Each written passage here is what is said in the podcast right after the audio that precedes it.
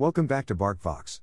I'm Bry, and I'm here to talk about another topic related to enterprise business architecture, whether directly or indirectly. So that affords me a lot of space to roam. And roam, I shall. Come roam with me.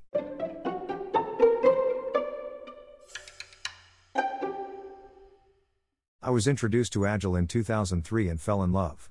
I haven't used it since. Not even close. Since this summer romance, I've been forced to use a blend, like a watered down drink, it's just not as impactful. I'd used traditional waterfall software delivery lifecycle methodologies before that. I'd had great luck with JAD and RAD, but then Agile came along and got a lot of buzz. Word of mouth and a heavy PR push, and Agile gained a lot of traction. So much so, that it elbowed RAD out of contention. In the past almost 20 years, I've heard countless people defend that Agile is not set in stone, and that it's okay to take what works and modify it for a particular organization or situation. This seems logical. We do that elsewhere. We have a recipe that works, but we know we can make it better by altering some ingredients. Perhaps we are just trying to make it healthier by swapping sugar for honey. Or we're exchanging the flour for a gluten free or whole grain variety. This is what's happening in the baking scenario. You've made the cake and you know what to expect if you swap ingredients.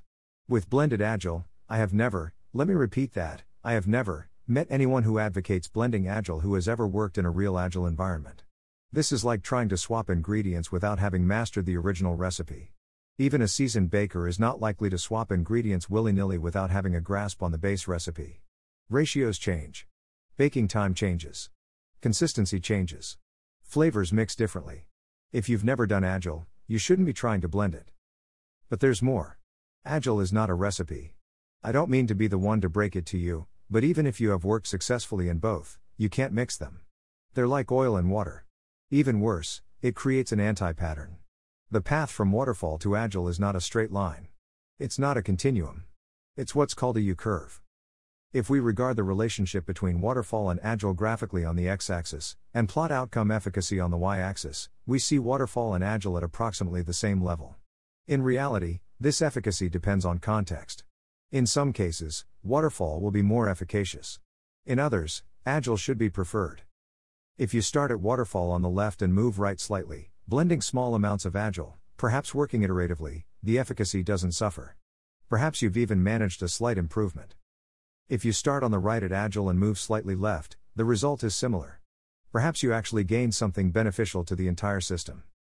But if either strays too far toward the middle, overall efficacy diminishes. Necessarily. You've created an anti pattern.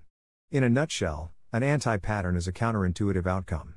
You think that blending the best of these two methodologies will yield you even better outcomes. Instead, you've managed to mix vinegar with your coffee. A more apt analogy might rather be to say you've mixed ammonia with bleach. It's not only distasteful, it's toxic. Many people today have never seen a pure waterfall project or a pure agile project. They've been steeped in the blended world from the start.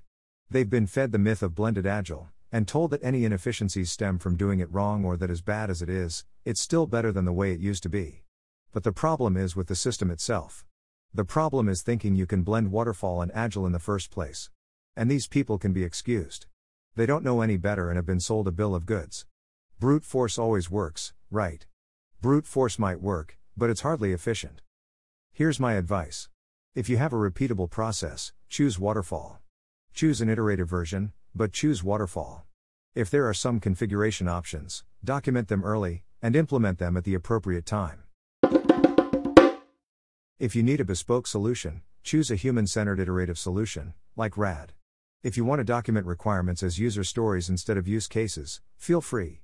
If you want to call your iterations sprints because it makes you feel better, have it.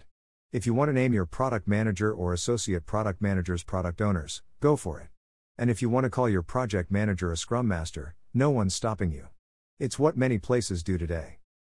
If you work in an enterprise environment, you almost definitely can't do Agile without creating an anti pattern. It can't be done. Mark my words. Just adopting a methodology that promises agility or has Agile in the name doesn't make it Agile. In the end, it's important to remember that Agile is a software product development methodology. It's not a project management methodology. Adding project management to product development has a negative impact on output efficacy. If what you insist you need is the control that comes with project management oversight, then accept that it always comes at a cost.